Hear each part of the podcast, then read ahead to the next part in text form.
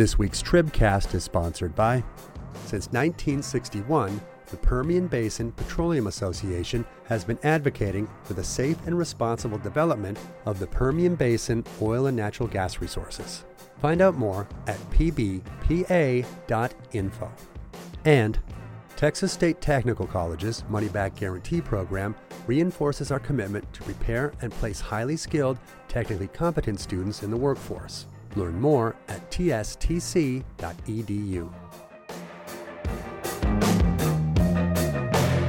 Do I have to talk you into it? Do we have to make sense of it? Well, I've known you such a long, long time. Hello and welcome to the Texas Tribune Tribcast for April 8th, 2022. My name is Matthew Watkins, managing editor for, of news and politics at the Texas Tribune.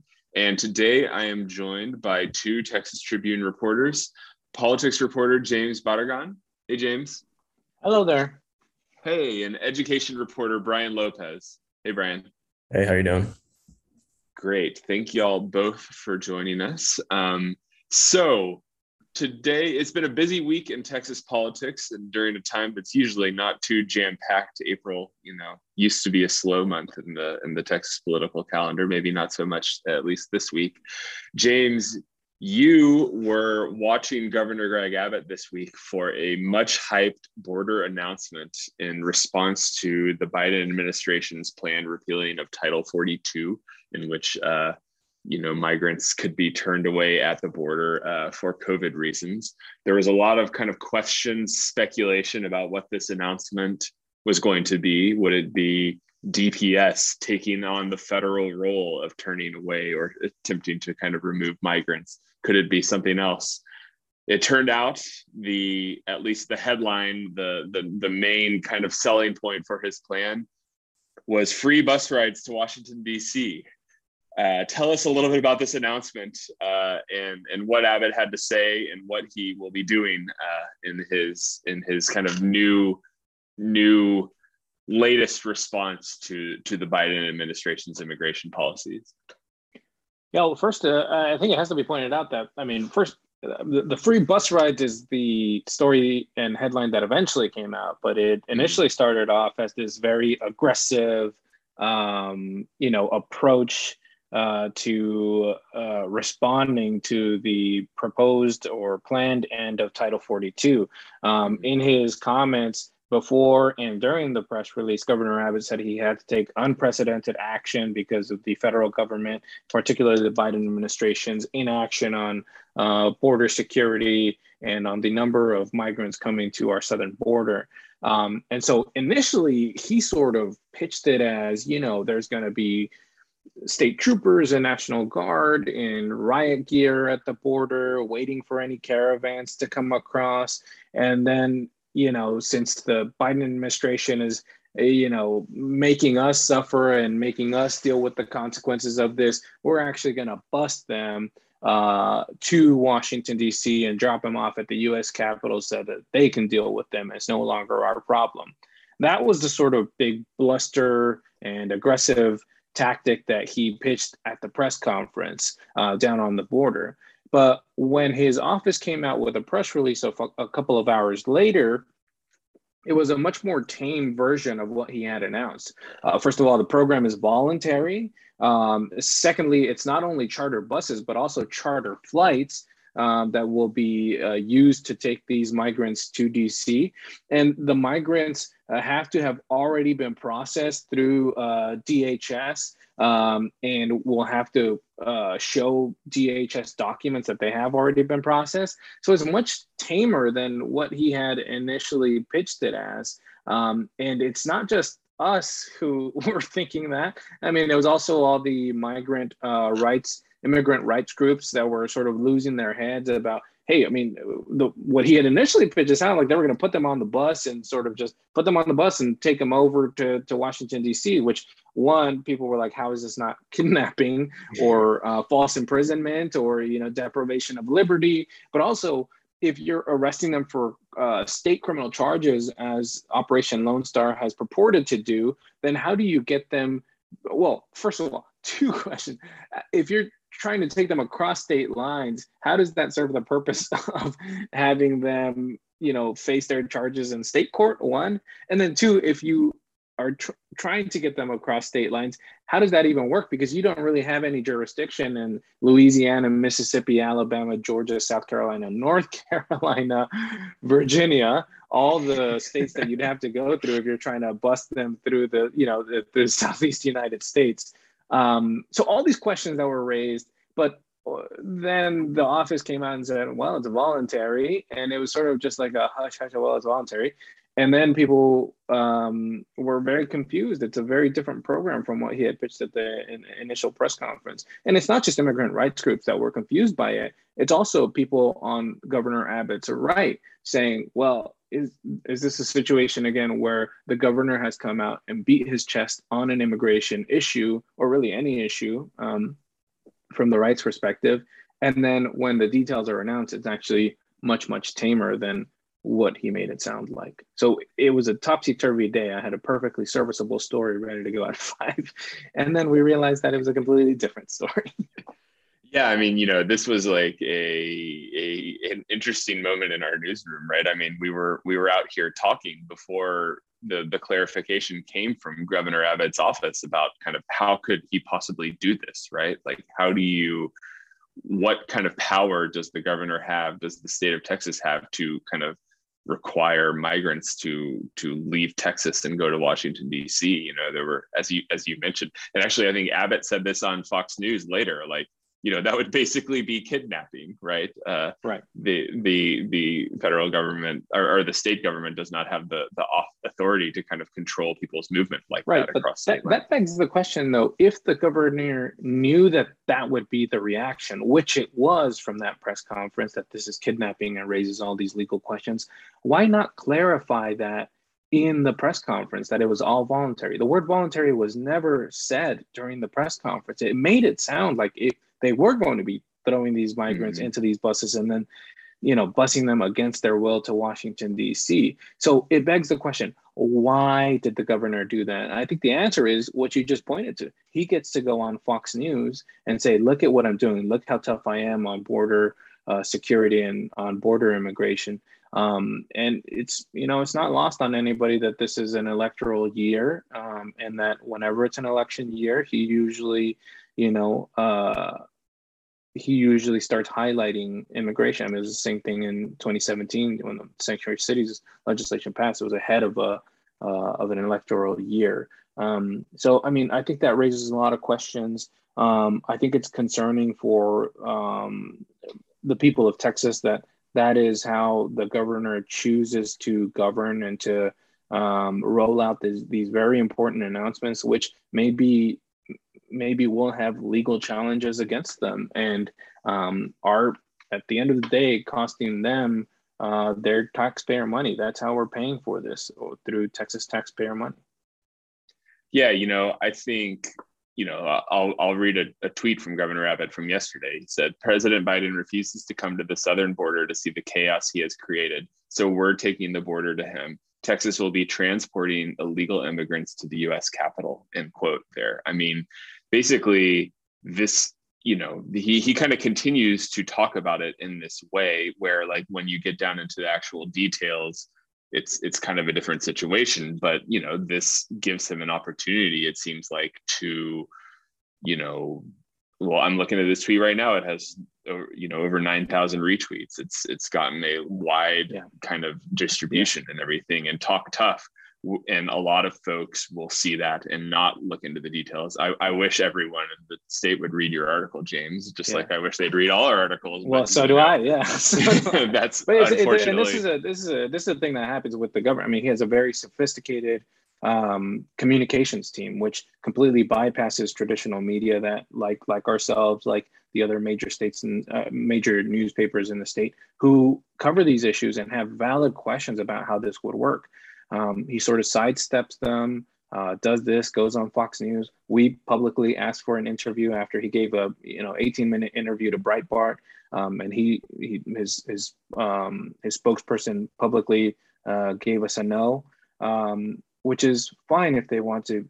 I mean, if that's their approach that they don't want to give us that they're not giving, they don't have time to give news outlets interviews to clarify very important questions that have to do with, you know, taxpayer money and also uh, Texas policy. But it's not. He's very clearly picking and choosing where he goes. If he's giving Breitbart 18 minute interviews, if he's constantly on Fox News, um, I think that's it's, it's, harmful. It's harmful. I think um, for for the you know the public and the way that they get their information.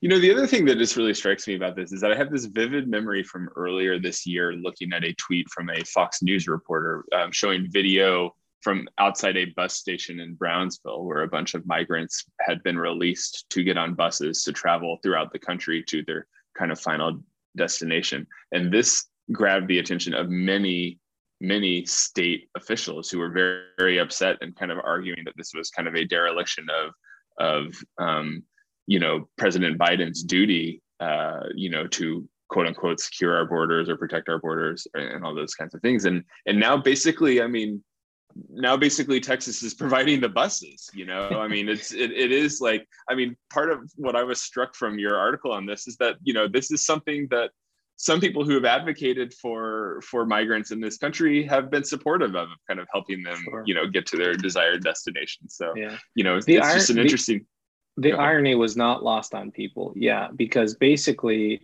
and i think currently if if asylum seekers want to go to dc or other they have to pay for their own buses. They have to pay for their own airfare.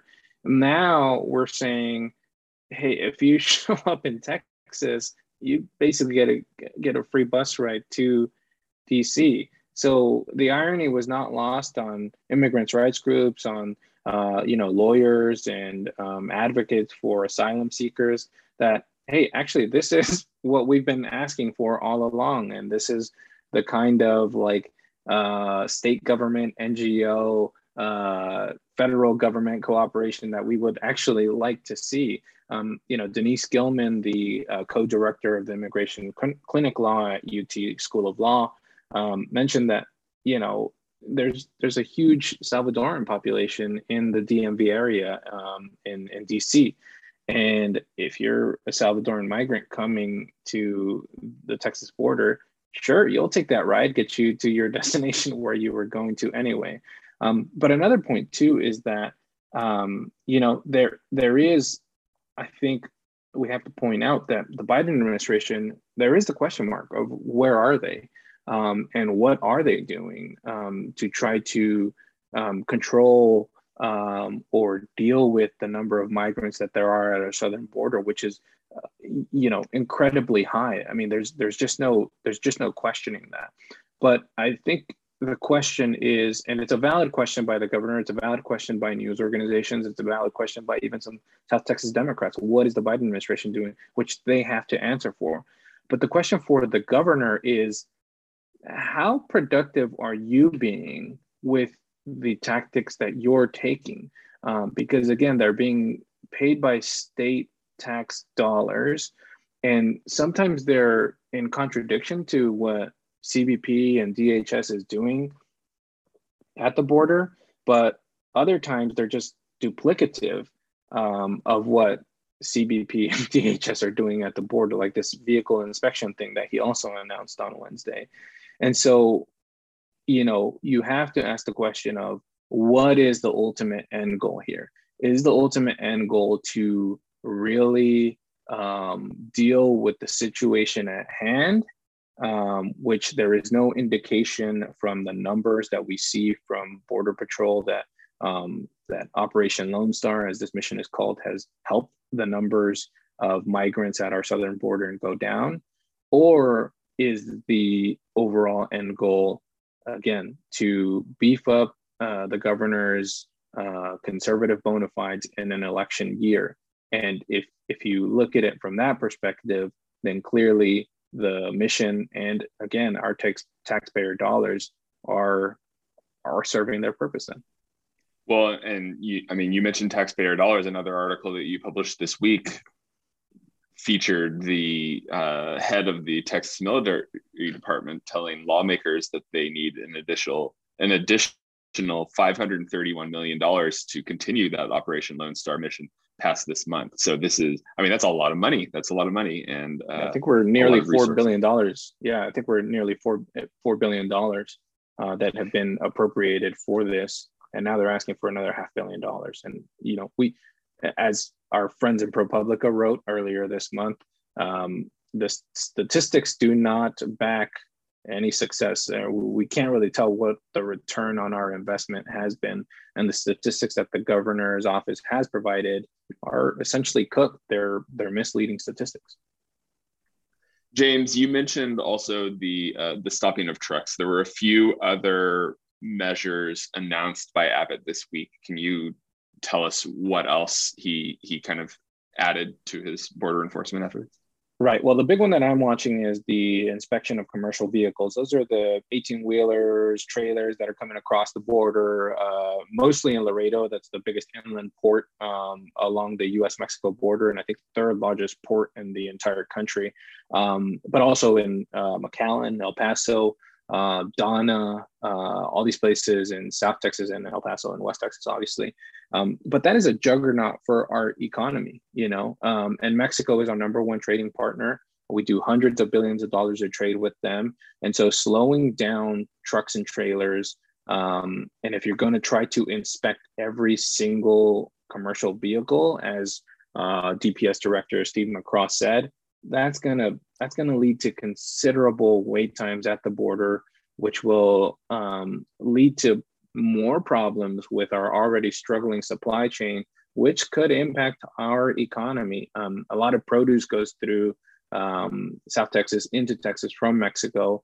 And so that could harm food prices, but also could harm just the logistics chain of, you know, a lot of car vehicles also roll through back and forth um, to and from Mexico uh, with the way our manufacturing is set up after NAFTA um, could have a, a, severe impact on not just Texas's economy, but the entire country, uh, but also particularly on the, I mean, it, there's entire hubs of manufacturing and logistics companies that are set up along South Texas and El Paso.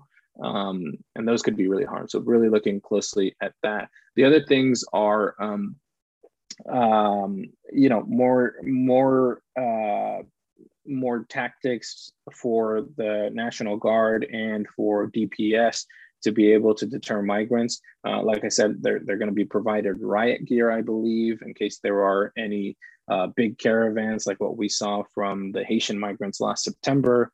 Um, they, there will also be concertina wire placed in high traffic areas um, uh, of the river and low crossing areas to sort of deter migrants from coming um, also boat blockades uh, and um, the uh, container blockades that we saw last year in Eagle Pass, the sort of, what was it called, the steel curtain or whatever that was.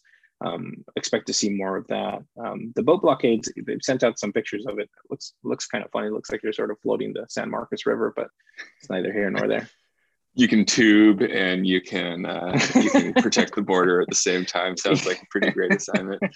Um, yeah, you know, we also saw some video uh, from that actual that same Fox News reporter as well of uh, the National Guard conducting kind of uh, riot uh, response exercises down by the border uh, that that seemed to be happening yesterday. So it seems as though those measures that Abbott has announced you know went into effect pretty quickly they've gone into effect immediately right yeah they've already done national guard the the training exercise yes and they've also the uh, the inspection of vehicles the commercial vehicles at the border that's also gone into effect already. I've already heard from some people in some areas that are saying it's it's it's taking hours now um, to get past those uh, past the ports of entry. All right. Okay thanks james. Uh, let's take a break to hear from our sponsors Lone Star College plays a key role in developing a skilled workforce to keep the Texas economy strong. Find out more at lonestar.edu. And Texas Association of School Business Officials. Search our new job board for Texas educators or list K 12 education jobs for free at jobs.tasbo.org. All right, so I'm going to begin this second segment with by reading from an email from uh, Lieutenant Governor Dan Patrick. This is about uh, the Disney are, you know, um, up until recently a favorite company of, of Lieutenant Governor Dan Patrick. He says in this email to supporters until they change their corporate philosophy, stop spending money with them, cut off the Disney Channel, cancel your park trip or your cruise if one is planned. If you own Disney stock, stock sell it. Although I do, did not own many shares of individual Disney stock, I sold them today. And then dot dot dot. I know your kids and grandchildren will be disappointed and may not understand. Would you rather them be indoctrinated by disney radicals? I just got back from disney about a month ago. If i had known how they would respond to the florida law and if i had seen those videos they would not have gotten one penny from me Lieutenant Governor Dan Patrick very upset at Disney. The subject line in that email, Disney in all caps and an exclamation point. But the big news coming out of this e- email, Brian, was a piece of legislation that he'll be making a priority. Tell us about that legislation, where it came from, what it means.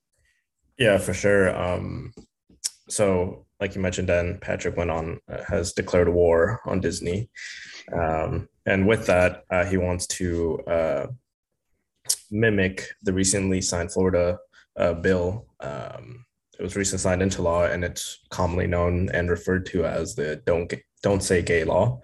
Um, and basically, you know, the Florida is under fire for this, um, and Disney is one of those companies that has uh, been caught in this war. Um, and basically, what this what this law says is, you know, it prohibits classroom lessons on sexual orientation or gender identity uh, for kids below the fourth grade. Um, and you know, as we've seen with a, a, lot of this, it's it's become a um, a national um, kind of playbook, kind of plan for a lot of um, conservatives to uh, kind of rally up their base and, and pass legislation that um, they think um, is gonna, uh, I guess, uh, derail uh, the woke uh, agenda as they are are calling it. Um, so you know the next legislation session doesn't start until um, January 2023. But before then, uh, there, there's going to be discussions about how to implement this this law in Texas uh, during the Education Committee hearings at the state level. Uh, so I think that's what we're going to be kind of waiting for to see like what exactly something like this looks in Texas. Um, but you know, it's important to know, um, you know, education uh, experts, advocate, uh, public education advocates are saying, you know, nobody talks about sexual orientation or gender identity in K through three right now anyway. So this just seems as a way to harm uh, LGBTQ families and kids. And, um, you know, they're saying it's like an ulterior motive uh, to not have these conversations about um, uh, LGBTQ individuals um, and their families. So, you know, this is what we're, we're kind of going to see how this kind of plays out. Um, it definitely falls in line and for what we've been seeing over the last year here in Texas. You know, when we're talking about um, first with the you know the so-called critical race theory law here, and then you know the the ban on books that have you know LGBTQ content in it. Um, it certainly falls in line in in in this kind of thread that um, Texan Republicans are kind of pulling from and, and trying to play out here. So uh, that's the like the current situation, and and we'll really have to see what you know how this is going to be a thing here in Texas. Yeah, the, the parallels to the bathroom bill fight in 2017 are like really striking to me here because, um, you know, what what many people forget is that it's a similar kind of law had been passed in North Carolina in uh, in the run up to that case, there was a very strong reaction from the business community there, a lot of outrage, a lot of people wanting to boycott, you know, travel to North Carolina and everything like that. And then we saw kind of an effort to bring a similar law to Texas. That obviously failed, but it was once again Dan Patrick who brought it up, and it failed, but only after kind of consuming the state politics for for a very long period of time and and you know basically uh leading to kind of open political warfare between the the uh, House Speaker at the time, Joe Straus, and, and Dan Patrick. So, um, you know, I, I, I think a lot of us who have who kind of lived through that fight uh, back in 2017 kind of saw this email and thought, okay, oh boy, here we go again. Are we going to see another kind of similar big kind of all consuming fight in the legislature uh, six years later. I guess it remains to be seen. Uh, you know, one of the things about this law, Brian, that I, I've been kind of watching with interest the, the argument just about the merits of the law and the content of the law. You know, conservatives uh, take a lot of issue with the the term "don't say gay" as as the as kind of describing the law, and and in some ways, I think they are they're accurate about that. You know, the law does not specifically ban you know the word gay or or or, or even necessarily speaking about uh, you know gay people uh, explicitly it's it's somewhat vague right it talks right. about like as you mentioned k through three you can't you know really go deep into humans you can't really go into human sexuality sexuality. And then for the ages older than that it has to be age appropriate without much of a definition of what age appropriate is. The i think one thing that people point to is the enforcement mechanism which you know kind of goes back to texas is it empowers parents to file lawsuits against their school districts for um, for you know violating the law. And and one big piece of that much like how the texas uh, abortion law is enforced uh, is that if you sue as a parent and are successful you can you know reap financial rewards and also require the school district to pay your legal fees for bringing the suit forward. But if you lose the lawsuit the school district does not have the power to recoup its legal fees from right. you. And so I think one of the big concerns here is is what kind of chilling effect does this have beyond the letter of the law, right? Um, right. Will schools or teachers be nervous about bringing up anything because they don't want to kind of piss off a parent? And even if they end up winning the suit, even if they you know successfully bat it down in court, there's an expense, you know, both in uh, uh, district time and energy, and also just the cost of lawyers to kind of fight back that lawsuit, and what kind of a broader chilling effect will that have? What kind of what are you hearing from educators about this? I mean, is is that a fear they have in Texas as well? For sure. I mean, it's it's uh, you know, if we're trying to mimic this law, I think that's one of the uh, the points that I think politicians will we'll try to insert in here much like you know the senate bill 8 the the abortion mm-hmm. law right? Where you know they're not the the the enforcers of this and it gives a lot of leeway for parents you know that might not like something that might not like some something a teacher said. Like you said go ahead and say hey i don't like this. What are you going to do about this? If you're not doing anything about this we're going to sue you and, and we're going to try to get money for this right? So it it's it's similar to what we've been seeing with like these books, uh, materials that mm-hmm. teachers have been presenting in class here in Texas. Um, you know, where teachers are are getting in trouble by, by parents when uh, you know a kid brings a book back that they don't like, they they take it up with the school board.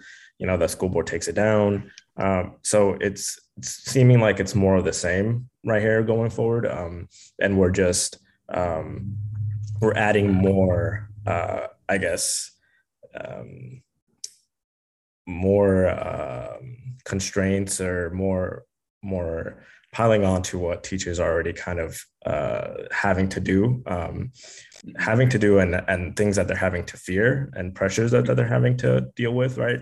Um, like you said not all the other trying to you know uh, try to get um, uh, kids back to the level they were before the pandemic began but now they might have they're dealing with this critical race theory stuff and now they might be dealing with a bill that will, you know, maybe stifle these conversations and and not only stifle them, but um, in a way, you know, it's all very subjective. Um, you know, what a parent believes uh, uh, their children should be hearing or not, um, and it's going to bring a lot of, you know, confusion. We saw that with, you know, the vagueness of the critical race theory law here. You know, they really didn't know how to implement this. They didn't know you know what should they be reporting what they shouldn't be reporting.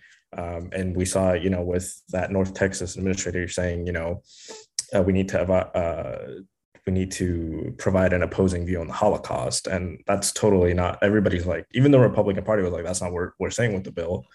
But at the same time you're making a bill so vague and you're not providing specific guidelines as to how this should be followed or implemented where it allows opportunities for you know these kinds of uh, things to happen. Um, and you know that's what educators are with a bill like this. You know, not only um, is there you know potential harm to LGBT kids and their families, uh, but also exactly what can you mention in class? You know, what can you put up in your in your classroom, right? Um, yep. I don't know if you guys had seen that Texas, uh, that NBC uh, mm-hmm. investigation to Texas, you know, uh, in Irving, I think, you know, she had some like uh, LGBTQ stickers and, and, you know, she was getting a lot of backlash for that. So, um, you know, all these kind of things will, will be at the center of, of, uh, of this law if it truly does uh, um, come into fruition here in Texas.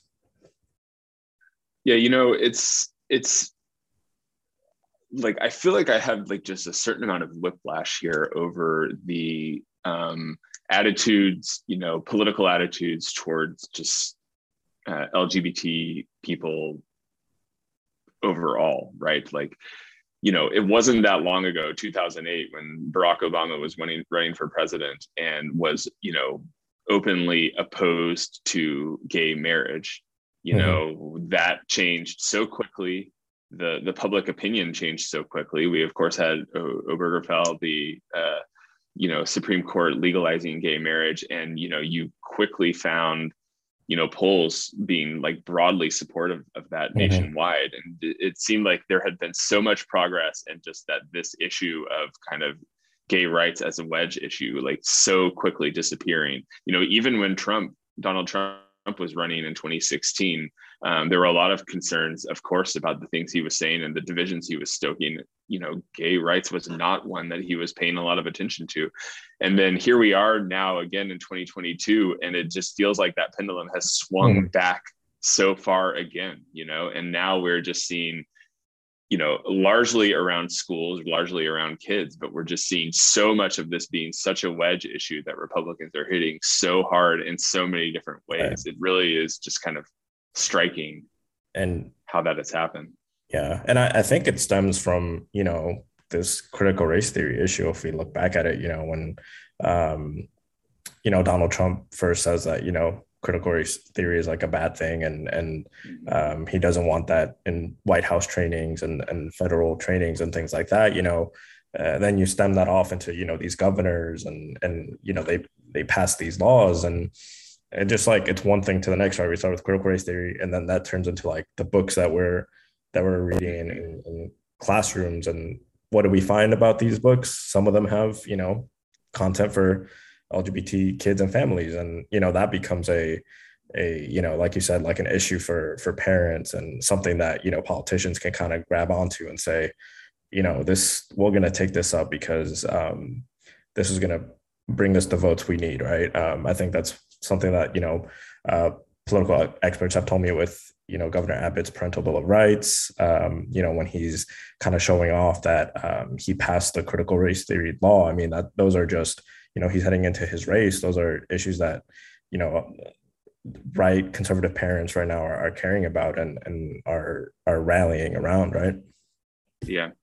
Yeah you know and and there's this this idea of indoctrination right? And that touches crt that touches what's in the books and that really touches on this don't say gay law as well you know or or what they are called you know i i, I want to not call it that because right. i do you know but um but this bill from Florida that people are so upset about is, you know, the this concern that you know we're exposing children to sexual content or sexual issues that they're too young and not ready to handle. But what about a you know gay teacher talking about what he did over the weekend with his husband or whatever? His right. how is that any different than what a you know a, a straight teacher might do talking about his wife or, or, or her husband or anything like that you know it's it, there, there's a, a fine line here i want to touch go back quickly though on the enforcement mechanism thing james mm-hmm. this was something that you wrote about when uh, when the SB 8 ruling came down, of course, and uh, there were a lot of concerns, you know, not just about the state abortion law, you know, restricting abortion rights, but also just this practice of kind of targeting, you know, rights that are might otherwise be protected by the courts by empowering not the government to take action, but by citizens to take action. And there were concerns about how this might also be used. and we look over in the direction of Florida. It's not just Florida. We saw Idaho pass a similar abortion law. But in Florida, you have this "Don't Say Gay" bill that uses. I keep saying it. This bill um, that uses uh, that similar enforcement mechanism. There was also a law that passed in Florida recently about um, workplace diversity training and whether you should be exposed if, if your employer your private employer is exposing you to content required content that makes white people feel as though they are you know bad for being white or or you know somehow inferior that you could bring a lawsuit against your employer in that way. And we're starting to see it james this kind of trickle this this people looking at that tex, texas sb 8 enforcement mechanism and see you know how else might we be able to use this to um, to pass new laws kind of on on non-abortion topics? It's it's it's something that you know i think you wrote about of people being worried about uh, when this came about. Yeah, I mean the reality is, uh, it's it's difficult to sort of talk about because we're living in very tribal times, um, and that is essentially what's happening. If you if you are in power and you want to do away with critics, or you want to do away with people who do not look like you, are not like you, do not think like you, this is what we've resorted to, uh, writing these vague laws that uh, you know, as Brian pointed out with CRT, it's very hard to even uh, figure out what they're actually trying to say because they're sort of trying not to say the quiet part out loud. Um, but even beyond that, you move to um, the enforcement mechanism, uh, which allows any private citizen to file this lawsuit. And it's just another, you know, um, I think, you know, Supreme Court Justice Kagan called them some genius uh, came up with an idea uh, that had never been found in the history of, you know, our 200 plus years history as a nation. Obviously, she said that sort of facetiously because, you know, probably there was some knucklehead who did try to do it. But there is this idea of restraint in policymaking and in sort of legal thought of just because you, well, not in legal thought, but in just policymaking, that just because you can do something um, and there aren't any rules against it doesn't mean that you should do it because you go down you start going down a slippery slope. Um, and in texas over the last couple of years we've seen ourselves going down that slippery slope. Um, with the enforcement mechanism and the abortion law now you see california trying to use that same enforcement mechanism. You see new york trying to use that same enforcement mechanism um, to limit the rights of people to uh, own and have guns um, and it, it is just that, well, if you're going to do it in Texas, well, we're going to go do it in blue states. And it just because it, it, takes us down the slippery slope um, that is not a fun place to be on. And I say restraint because that, that used to be on the policymaking side where you would have that restraint because you know that you're going down a bad road that's going to, you know, incur lots of legal fees um, and honestly a lot of pain on a lot of people that could, uh, you know, be be avoided if we just left that slack in the system, which the founders of the Constitution wanted to have slack in the system because I think the founders believe that you know adults should be left to make their own decisions. Uh, but now we're trying to legislate what you know adults should be doing and you know how adults should be um, behaving and uh, raising their kids, and so that has been lost. And uh, to the legal side, you know the Supreme Court has allowed that you know, the United States Supreme Court allowed uh, this enforcement mechanism uh, to continue, even though it was challenged.